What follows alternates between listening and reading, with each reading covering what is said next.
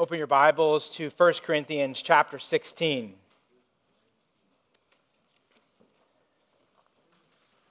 First Corinthians 16.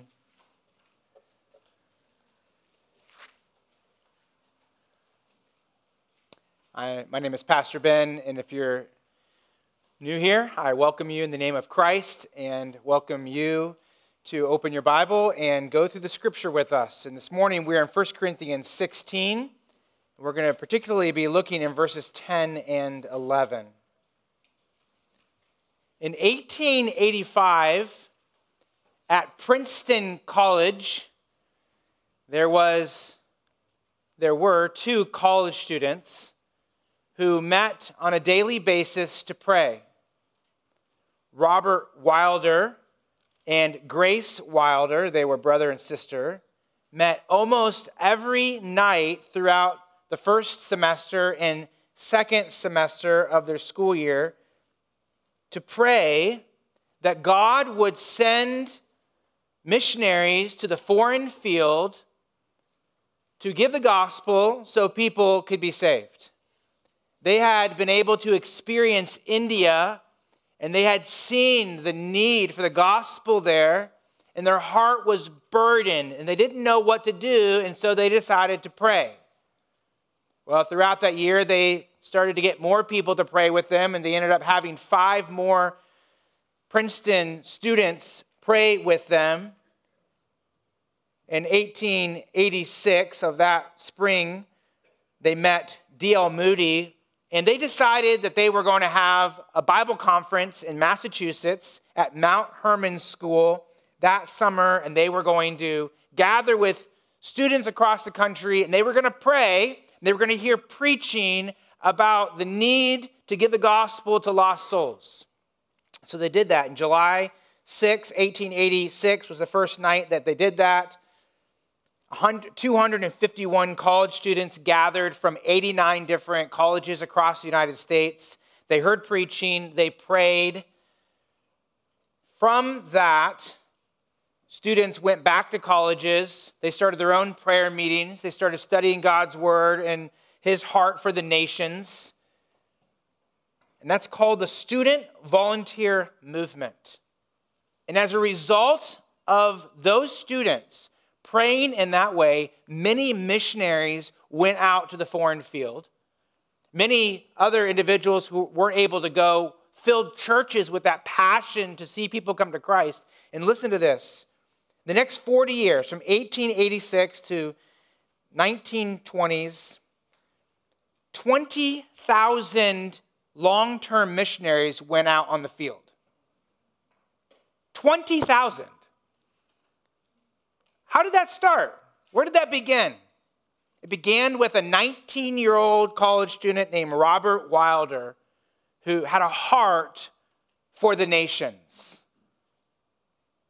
And I wonder I wonder if that could happen here in America again. Could we have that type of passion for the glory of God and love for the souls of people? Could that happen in Simi Valley? Could that happen in this church? What's the answer, you think? Can it? Yes, God's grace is still at work. Where would it come from? And what I'd like to do for us as a church this morning, really from this text of scripture, is call for us as a church to support the youth of this next generation, to pray for them, to, to encourage them, to give them opportunities to minister, to, to invest in them, and really, I really want to speak to those who would consider themselves youthful, maybe teens or 20 somethings or 30 somethings, and really speak to you and encourage you to consider how you can invest your life in the gospel ministry of the local church.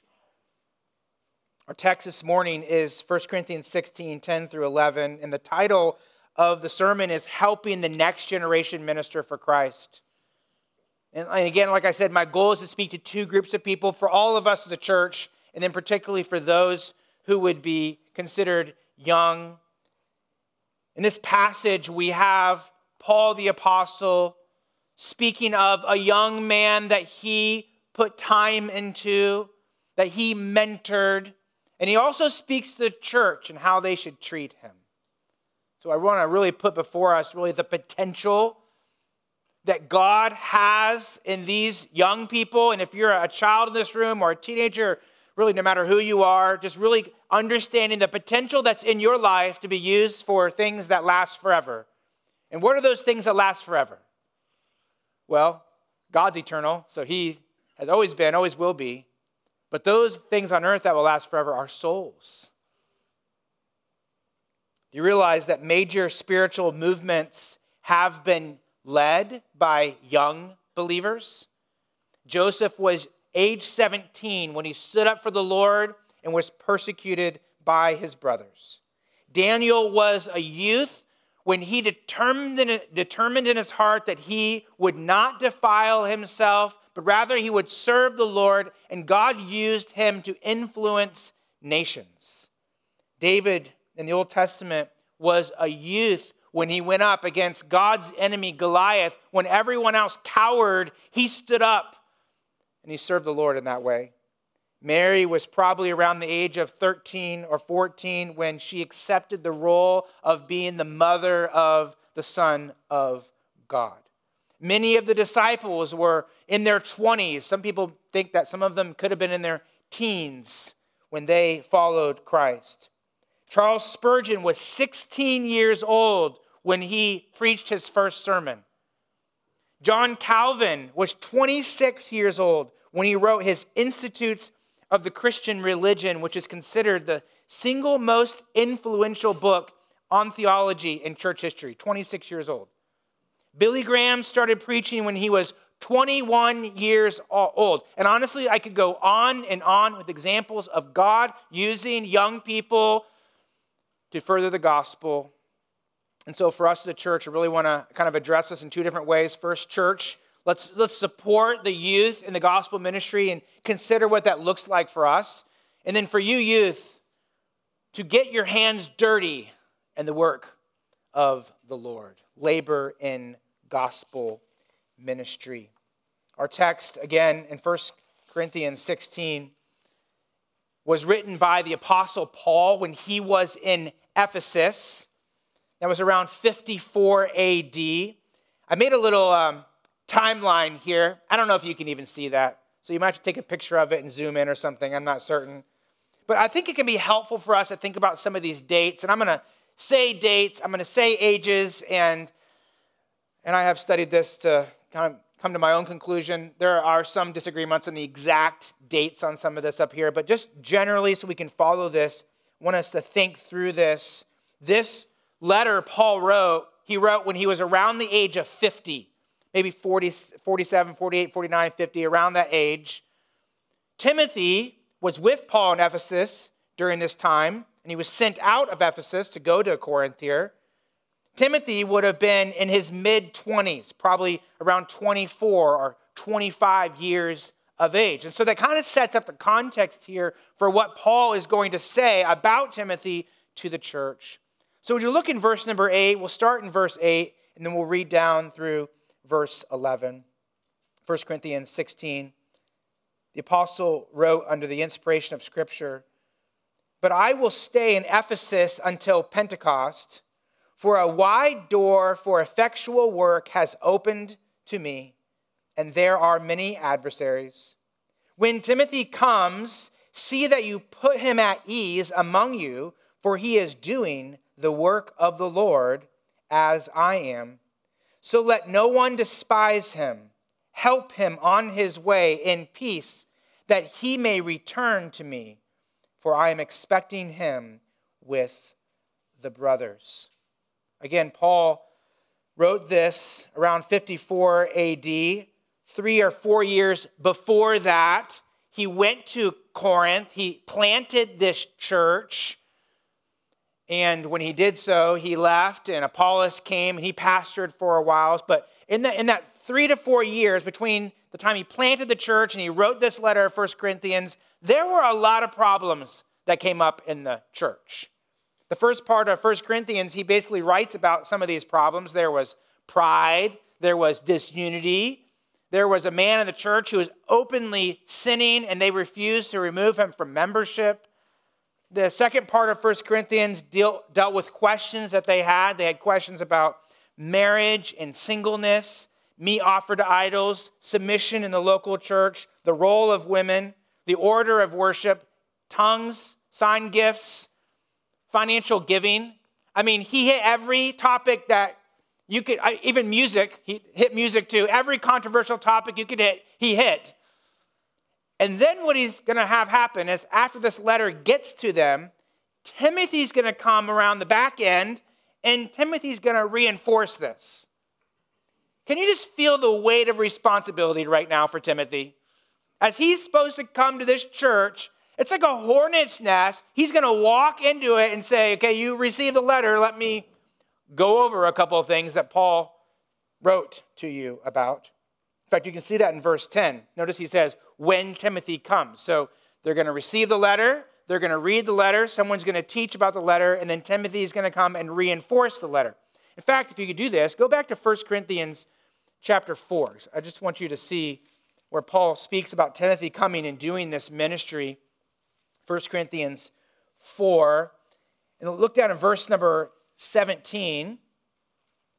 You can see that Paul speaks about Timothy coming. He says in verse 17, That is why I sent you, Timothy, my beloved and faithful child in the Lord, to remind you of my ways in Christ as I teach them everywhere in the church. Then notice verse 18. Some are arrogant as though I were not coming to you. Okay? And you can go back to chapter 16.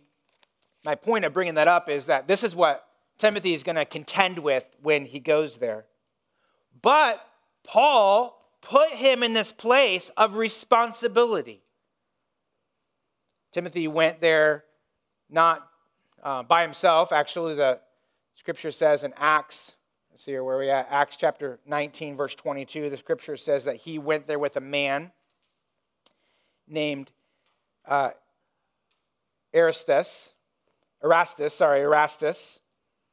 Acts 19, 22 says, in having sent into Macedonia two of his helpers, Timothy and Erastus, he himself stayed in Asia for a while. This man was probably a businessman. The scripture says that he was some type of financial treasurer in Corinth. And so we would imagine that this man was probably older than, than Timothy if he had these kind of responsibilities. He would have gone with Timothy. I mean, we don't know if he preached or not, but likely he, didn't. He was a businessman going with him, supporting Timothy on his way. Remember, Timothy's a young man at this time. Let's, let's back up and ask this question. Why do you think Paul would have sent someone else to go with Timothy? Why didn't Timothy go on his own? Think about that. Actually, when you look through the scripture and you see these, these men and you see individuals going out with the gospel, what you see is them, they're going out in pairs, they're going out in teams. So here, Timothy is, has a team that Paul's sending him with. Jesus and in, in, in Mark chapter 6 sent the disciples out two by two. Actually, I think it's biblical, it's, it's best to do ministry in teams.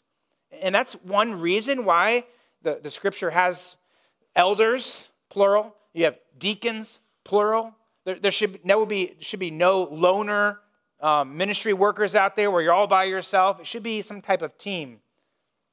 I'm thankful for how God has provided for us in that way. I look at our elders, and one of the things when I came to Lighthouse and I looked at the men of the elder team, the elder board, I, I realized these are men that I can trust my, and entrust my life with. I can trust them. I, I look at our, our deacons, and the Lord has allowed us to form a team of deacons, and they're coming together as a team. You have the music team, you have the AV team, even the, the children's ministry, nursery ministry, all those. Rachel's trying to form a team there. You have uh, Joel, who's forming a youth team. They have uh, two couples that are down there. Does, does that make sense? So we want to do ministry as, as teams in a team. I think that having a team provides accountability. I mean, for them, it, some of it was safety too. You're walking down a Roman road. Encouragement. But also, even for Timothy, this, this older man could give Timothy wisdom that he needed, even as he went to do something that was a very difficult task. So, so notice how Paul commanded the church in verse number 10 to support this young man. Verse number 10 when Timothy comes, see that you put him at ease among you, for he is doing the work of the Lord as I am. And that word see there as a command. It means to discern, it means to, to view, to have a perce- perception of something. So it's here having a perception, a view of Timothy that is an accurate view. And what's the view that they are supposed to have of Timothy? It's in verse number 10 for he is doing the work of the Lord. And I think this is somewhat of a rebuke, probably to, to many of us as we look at different generations. And you can sometimes be cynical, right? We can say, What's wrong with that generation? And I think what he's doing here is he's saying, like, look at Timothy's work, look at his labor for the Lord. Don't have this cynical view of that generation. But notice he says, put him at ease. Probably a better translation of that is, do not cause him to fear. It's the idea that you treat him in a way that would not cause him to be afraid of ministering to you. Encourage him, if you want to say it positively. Notice verse 11. So let no one despise him. So don't reject him. On the other side, help him on his way in peace that he may return to me, for I am expecting him with the brothers. To despise him is to belittle him, to kind of count his ministry as maybe less valuable than someone else's ministry. Help him is the idea that you support him, think primarily financially sending him on his way, give him some money for the road, give him a place to, to live, give him food to eat. And what Paul's saying here, he's saying, he, my guy's coming, like receive his ministry, honor him. And I think what we see here is this pattern that Paul passed on to Timothy and to us Uh, of one man teaching another man who teaches another man, or a woman teaching another woman who teaches another woman. It's, it's what the scripture talks about, what Paul writes to Timothy in 2 Timothy 2 1 through 2. He says, Timothy, be strengthened in the grace that is in Christ Jesus. So, so we, we need to notice this. It starts inside with the Holy Spirit, right? Him strengthening us. And then the result of that, though, coming out of that, is what you have heard from me that's from Paul. In the presence of many witnesses, entrust to faithful men who will be able to teach others. Also, you see this duplication of yourself in ministry. And I think what you see here is interesting. You see that the grace of God is being poured into Timothy, and Timothy is to pour the grace of God into someone else. Paul, Paul, is saying, I'm discipling you, Timothy. You have been discipled. And Timothy, you need to disciple other people. You, you have had truth passed on to you, and you need to pass on truth to other people. And I think what you see here is you see both. You see receiving and you see, you see giving. You see receiving truth, receiving grace, and giving grace, giving truth. If you just take in, you're going to be a stagnant pond. If you just pour out, you're going to be empty. So that's why you need both. You need a person in your life or, or people in your life who are encouraging you, who are praying for you, who are discipling you. And you need to be doing that in other people's life. I was, when I was growing up, I would go to this pond that was a stale, stagnant pond. And as a boy, you know, that's like a dream right there, right? And you see this little film on top and little frogs jumping around. You throw things in the pond. There's logs floating. There's some tires floating in there. It was, it was nasty, right? And that's because this water would come down to this pond area and it would just stay there. And I think that can happen in a local church like that in your soul. You can receive good things, like water's a good thing, right? The grace of God's a good thing. But if it just stays there, your spiritual life can be stagnant. And so I'm so thankful that you're here listening to God's word. But can I ask you a question? Who is it that you're pouring truth into? And so this is Paul's example to Timothy. This is the example for the church. And So this is really a call for us as a church to be investing in, in those who are of the next generation. And this doesn't mean that we say, okay, I'm going to quit, I'm going to give up. This means I'm going to include I'm going to bring people alongside. In fact, if you're involved in a ministry right now, the question I think you should ask yourself is who do you have with you that you're equipping and training to take over that for you? maybe not like this year or next year, but who are you duplicating yourself with? Like, who is it that you're saying, this person is a person I want to be able to share my wisdom and to encourage and to pray? And I think we should be supporting youth and gospel ministry. And I think youth, you need to get into gospel ministry. You need to get your hands dirty serving the Lord. It's time, if you want to say, on game day, Super Bowl day, it's time to get in the game. Some people have the idea, it's like, well, you know, you're a teenager and you think, oh, I'll serve the Lord when I get older. Or when you're in college, I'll, I'll serve the Lord when I get older. Can I just tell you, if your mindset is someday I will, that it, someday will never come for you. Because you're, you know, you're in college right now, you're like, oh, I got so many papers, I got so much work. I mean, it's it's overwhelming. Like, I'll serve the Lord when I when I get around to when I get when I at another stage in my life. And then you get a job and you're like, oh, I'm working 50 hours a week. Like I have no time. Like I'll serve the Lord when I when I get old, when, another time. Then you have children and you're like, oh, I'm so tired. I never sleep. Like I'll serve the Lord when I'm not so tired. And by the way, that doesn't ever end. Anyways, and you're like, and then you're like, okay, when my kids get a little older, and then your kids are going to this and going to that and going to this and going, it's like every night is scheduled for something, and you're going, I have no time for anything. Then you're, then you're a grandparent and you're like, I got grandkids to deal with and I'm really tired now. like, I'm le- legitimately tired. And then your life is over, right? And, and my point is, I, some of us think with this mindset of like someday, and we can't be thinking that way. We have to think is, how does God want us to serve today? The scripture says, remember your creator in the days of your youth. Today is a day to think, God, how can you use me in the gospel ministry today? Jeremiah had an excuse. The Lord said to him, Hey, you're going to be a prophet. He goes, Oh, Lord, I do not know how to speak, for I'm only a youth. Like, I'm too young for this. And what was the answer the Lord gave back? Do not say, I'm only a youth, for to all to whom I send you, you shall go. And whatever I command you, you shall speak. Sometimes people have this mindset that I can't minister because I don't have the experience, or I can't minister because I don't have the wisdom, or I can't minister because of something else in my life. And what you see here, what God is saying, is like, well, that's not the basis for ministry, anyways Like, we, we often have a wrong view of the reason I can minister to someone is because of, because of who I am. Well, I have this great experience, or I have these amazing words I can say. And he says basically to, to Jeremiah, like, you're only going to be able to minister for me because I'm going to be the one to send you. I'm the one to give you grace, and I'm the one to give you words. Because the reality is, you don't have the wisdom and you don't have the strength.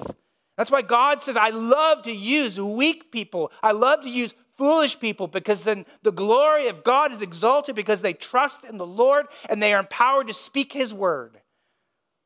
So our confidence is not in ourselves, it's in the Lord. And so, so consider how, how could you, think about yourself, how could you serve the Lord right now? And if you're in college, how could you, maybe there could, could, be a Bible study that you start up, or maybe you could get a group of people and, and you pray together. You get, you get some missionaries and you pray that God would, would bless these missionaries. Get some countries and pray for those countries and say, God, bring the, the gospel to that. Maybe you get a, a map of California. pray for California. The point is, is, is get involved in the gospel ministry. Maybe you just look around the city and consider how can I reach people for Christ? And maybe you don't know. You're like, I don't know. Okay, maybe get some people together and just pray. Pray, God, how can we reach people for Christ and be willing to go where God would have you to go? And so, church, we need to support youth and gospel ministry. And youth, we want you to labor. We want to all labor in gospel ministry. And then next, just think about this. Let's evaluate, church, let's evaluate the youth, but even just eh, all of us, let's evaluate based not on earthly standards, let's evaluate a person based on their character. As we think about someone in ministry, we look at the character of a person. And, and youth, really, the focus of your life really should be on maturing in Christ's likeness. And so, really, these two aspects church, evaluate youth based on character, not earthly standards, and youth mature in Christ like character. Look at verse number 10. Paul wrote in verse 10 When Timothy comes, don't cause him to fear. It's my translation. I didn't use the ESV there. Verse 11, he says, So let no one despise him. Now, let's think about this. Why would the church in Corinth, why would they cause him to fear? Why would they despise Timothy? Well, there's a number of reasons. I, I think probably the primary, uh, primarily, it's because they would look at him and judge him based upon standards that are not scriptural standards. And one of those would have been probably his age. And so here you have a guy who's coming, he's 24, 25 years old. You have all these issues, and this guy, he is ministering under the leadership of the Apostle Paul. So it's not like he's coming in and saying, hey, I know it all. He's saying, this is what God says, this is what Paul the Apostle has taught you, so I'm just reinforcing that. But the, the point is, here you have this young buck come in the church. What are you going to tell us? How old are you? You can see that his ministry would have been one where could have been easily challenged. In fact, I know I had you turn there earlier, but go back to 1 Corinthians chapter 4, because I want you to see this in this passage, 1 Corinthians 4. And think about all the challenges Paul was, or Timothy was up against. I mean, Timothy is no Paul the apostle. Timothy is no Apollos. I mean, Paul's not even Apollos, right? And Paul is this eloquent speaker, and you're at Paul, and then, I mean, down here is like Timothy. So you can see that they would have had this view, could have had this view of Timothy that would despise him, reject his ministry. But, but notice in 1 Corinthians 4, notice in verses 1 and 2, and verse 2 particularly. 1 Corinthians 4 2. Paul is talking about servants of the Lord. He says, Moreover, moreover, it is required of stewards that they be found what? That they be found successful, that they be found faithful, is what he says. So, so what I think what the apostle is saying here is, is no matter who you are, no matter where you serve, what matters is faithfulness. Character is what counts. And then notice down in verse 17, 1 Corinthians 4 17. That is why I sent you Timothy, my beloved, and what's the next word? Faithful child in the Lord.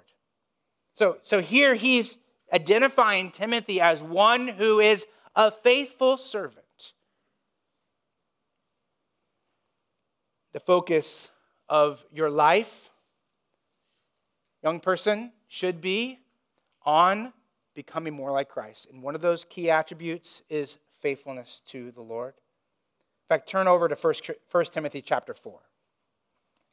1 Timothy chapter 4, of course, 1 Timothy was written by the apostle when the apostle was in prison. He wrote it to Timothy. And Timothy, at this time, when he's writing 1 Corinthians or 1 Timothy, when Paul was writing 1 Timothy, Timothy was a full time pastor in Ephesus. I know we have all these cities and these dates, but so First Timothy was written 10 years after 1 Corinthians. So at this time, Paul's in prison. He's about 60 years old. Timothy is a full time pastor. He's about 35 years old. But it's interesting that, that there continued to be this rejection of Timothy because of his youth. Maybe he looked really young. Uh, in Roman society, one was considered a youth up until the age of 40. So I've passed that, unfortunately. But if you're under the age of 40, you would still be considered a youth in Roman society. And so maybe that's how people viewed him. But notice, notice 1 Timothy 4:12. Paul wrote to Timothy, "Let no one despise you for your youth, but set the believers an example in speech, in conduct, in love, in faith, in purity. So notice Paul doesn't recommend Timothy, you could say Pastor Timothy, Elder Timothy. He doesn't recommend that Timothy throws his title or his position in the face of people. There are people that might despise him and say, Oh, look how young he is. What do you really know? Like, who are you? What authority do you have? And he doesn't come back and say, Okay, just punch him in the face with your title. No, what he does, he counsels him. He says, Allow your, your character to be an example to others. Uh, he, he says, Allow your your example in speech and in conduct and in love and in faith and in purity to speak for you. So don't let people despise you. How do you do that? Have character that counts. And he did warn, Paul did warn Timothy to be careful. If you look at a chapter before that, 1 Timothy chapter 3, be careful about promoting uh, someone who's a, a recent convert to be an elder because, he wrote, he must not be a recent convert or he may become puffed up with conceit and fall into the condemnation of the devil. So, so there is a real danger when a person steps into a leadership position that their heart can be filled with pride and they can fall into the condemnation of the devil. This is true of any leader, particularly saying here, this is a temptation for those who are newly believers or those who are younger. And so, so everyone who has some type of responsibility where you lead people, you have to be careful that your heart doesn't fall in the same way that the devil fell. And how did the devil fall when he was in glory and he was perfect and he was holy and he was in heaven and he had all this authority? How did he fall? His heart was puffed up in pride. And therefore, God kicked him out of heaven. And so we need to watch our, our hearts, our souls lead with humility like Christ. Your character, listen to this, young people, your character is what counts. Your character is what's important. Timothy had an example. And you can look at the screen up here, Philippians 4, I'm sorry, Philippians 2. Uh, Paul writes about Timothy. He says, I hope to send Timothy to you so that I too may be cheered by the news of you. And I notice on verse, in verse 20 on the screen, for I have no one like him, that's Timothy, who will be genuinely concerned for your welfare. So, what's the character of Timothy like? He's a person who truly loves people. Timothy's not in the position that Timothy's in, so Timothy can get another, another step in life, or so Timothy can exert some kind of power over people. He's in that position because he genuinely loves them. In fact, that's what Paul says. He says, He who will genuinely be concerned for your welfare, for they all seek their own interests. I mean, there's a lot of people in ministry out there, and they're in it for their own interests. But he says, not Timothy. He says, but you know Timothy's, he has proven worth how, as a son with a father, he has served with me in the gospel. If you want to know Timothy's character, observe how he humbly served the church and served alongside of the Apostle Paul. Philip Brooks said this What the minister is, what the minister is, far more important what the minister is, is far more important than what he's able to do. For what he is, for what he, for what he is, gives force to what he does. In the long run, ministry is what we are as much as what we do. I kind of slaughtered it a little bit, but the idea there is that ministry isn't just what you do. And a lot, a lot of times people think of it that way. It's like, here's your list of things you have to do. Ministry actually is who you are, and from who you are comes what you do. And so when we think about young people, what's important is we don't judge them based upon, oh, you're just a young person. Like, look at their character. And if they don't have the character, then help them form that, develop that within them. Let's go to one last passage. Go to Acts chapter 14. Acts 14 is really the the first time that Paul would have met Timothy. In Acts 14, Paul and Barnabas are on their first missionary journey. Timothy would have been about 18 years old at this point. And, and again, that's an estimate. He could have been 16, 17, maybe 19, but let's, take, let's go with 18. Timothy grew up in the city of Lystra. So this is probably Paul's first interaction with him. I'm not going to go through this whole passage, but look at Acts 14, verse 8. Now at Lystra there was a man sitting who could not use his feet. He was crippled from birth and had never walked. And if you go on with the story, what you see is Paul heals him. And the result of that is that there's a riot. There's a riot from the pagans, there's a riot from the Jews. And so much so, they drag him outside the city and they stone the Apostle Paul. He probably died. God, God raised him up again. You see some type of miracle where he's able to actually walk back into the city. In fact, you can see that in verse 21. Verse 21, in the middle of the verse, they returned to Lystra, into Iconium, and to Antioch. And, and what did he do when he came back to these cities? He strengthened the souls of the disciples, he encouraged them to continue in the faith, and saying that through many tribulations we must enter the kingdom of God. In other words, he's saying, hey, this is what it's like before Christ comes back. There's going to be trials.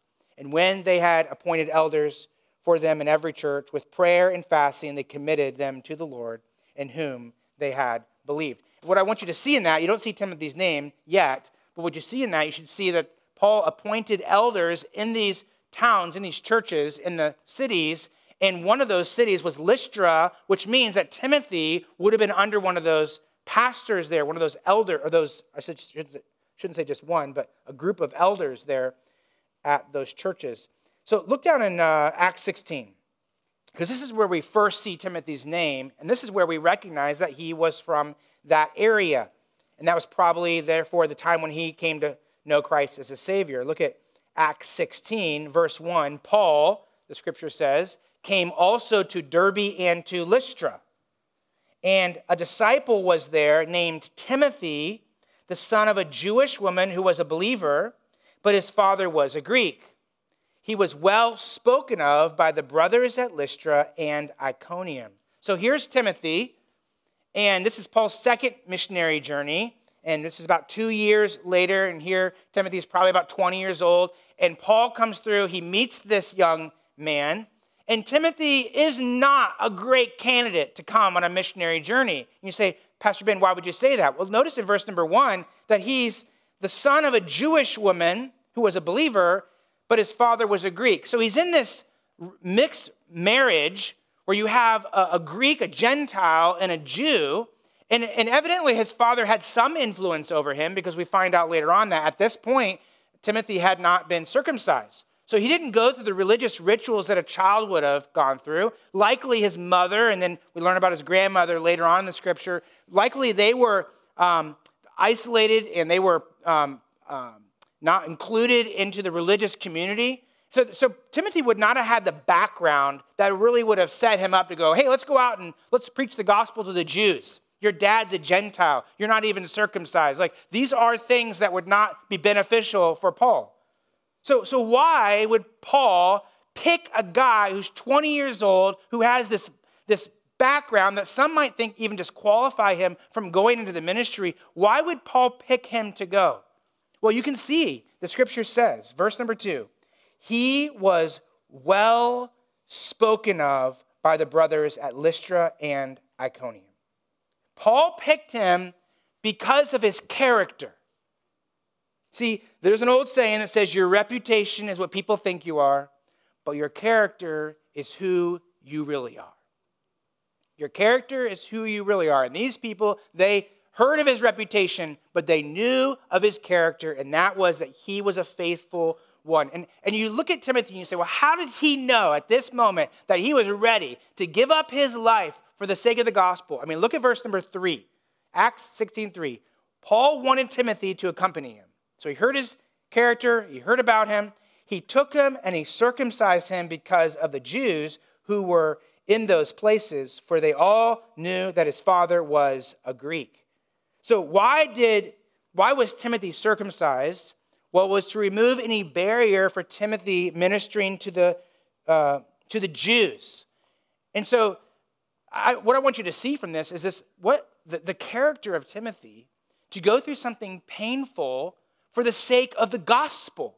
Timothy didn't have to do this to be saved, right? You're not saved by doing works. He did this as a way to sacrifice his own life for the sake of the gospel. And this is the character of Timothy here.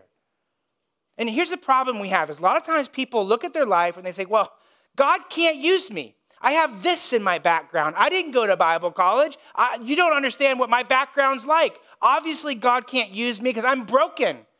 But here's the thing you're not realizing is that God uses broken people. God loves to redeem broken people and use broken people to proclaim his goodness. God uses broken people by restoring them with the gospel so they can reach other broken people and restore them with the gospel. That's actually how it works. That's, that's, the, that's how God's spiritual economy works. God uses broken soil to produce crops. God uses broken clouds to give rain. God uses broken grain to give bread. God uses broken bread to feed our stomachs and give us strength. God used the brokenness of Christ on the cross to die for our sins so that Christ could be our Redeemer, so we could have salvation and eternal life. See, God actually loves to restore and to save those who are broken. You may be in here and you're without Christ and you feel the brokenness of your life. And can I just say to you that the scripture agrees with you? Yes, you are broken. The Bible says that those who are without Christ, every person born into this world is born with a sin nature, and therefore every person is spiritually dead, every person is spiritually lost, every person is condemned because of their sin. Or you could say it like this every person is born broken. And the answer to restoration, to salvation, to forgiveness is the gospel of Jesus Christ. It's the good news that Jesus came as the one who is whole and the one who is holy, and he was broken for you. And he died on the cross, he rose again, he's in heaven, and his grace can extend to you. And he can save you, he can rescue you if you call upon him in faith. That's the gospel. And God loves to take people who are broken, to save them, restore them, and then to send them to preach the gospel to broken people. And so, what we see here in the scripture is that Timothy actually is the perfect candidate to go out and preach the gospel because Timothy has a background that is not one that people would typically pick, but God actually used that in a remarkable way to be able to reach people for Christ. And here's the thing God can use you. No matter what your past or your present is, God loves to restore broken people. Amen. Well, we probably should conclude here. Let me just remind you you know the story of Timothy, that it wasn't just Timothy and Paul, that the seed of the gospel was planted a long time before Timothy was 18 years old. His mom taught him the scripture. His grandmother taught him the word. And oh, parents, can I just tell you how valuable it is for you to plant those seeds of faith in the hearts of your children? I mean, Eunice and Lois did not know what the future would hold for this little boy. Like, we don't know what the future is for our children. I mean, they didn't know that he was going to be this great missionary and a pastor, but what they did know is that God's word doesn't return void. And so they put the word in his heart. And he, that's why Paul says to Timothy, from childhood, you've been equated with the holy scriptures, which are able to make you wise for salvation through faith in Christ. And so when Paul preached the gospel, Timothy heard it, it's like his soul came to life because he's like, that's what the scripture says. I agree. I believe and God saved him. And so let's conclude by thinking about this. Church, how can we support the, the next generation in gospel ministry? Number one, we can pray for them, right?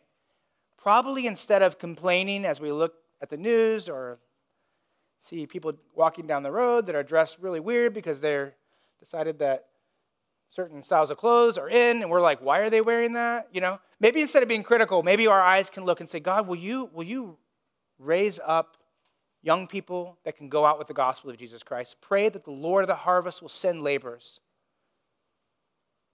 And i think we can encourage disciple how, how can we reach out to those who are younger in this church? How can we minister to them?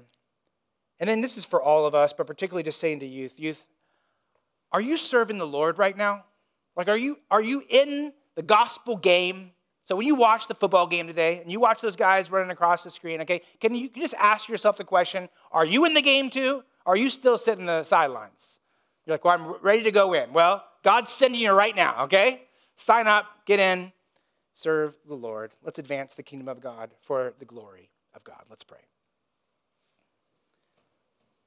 Father, I pray for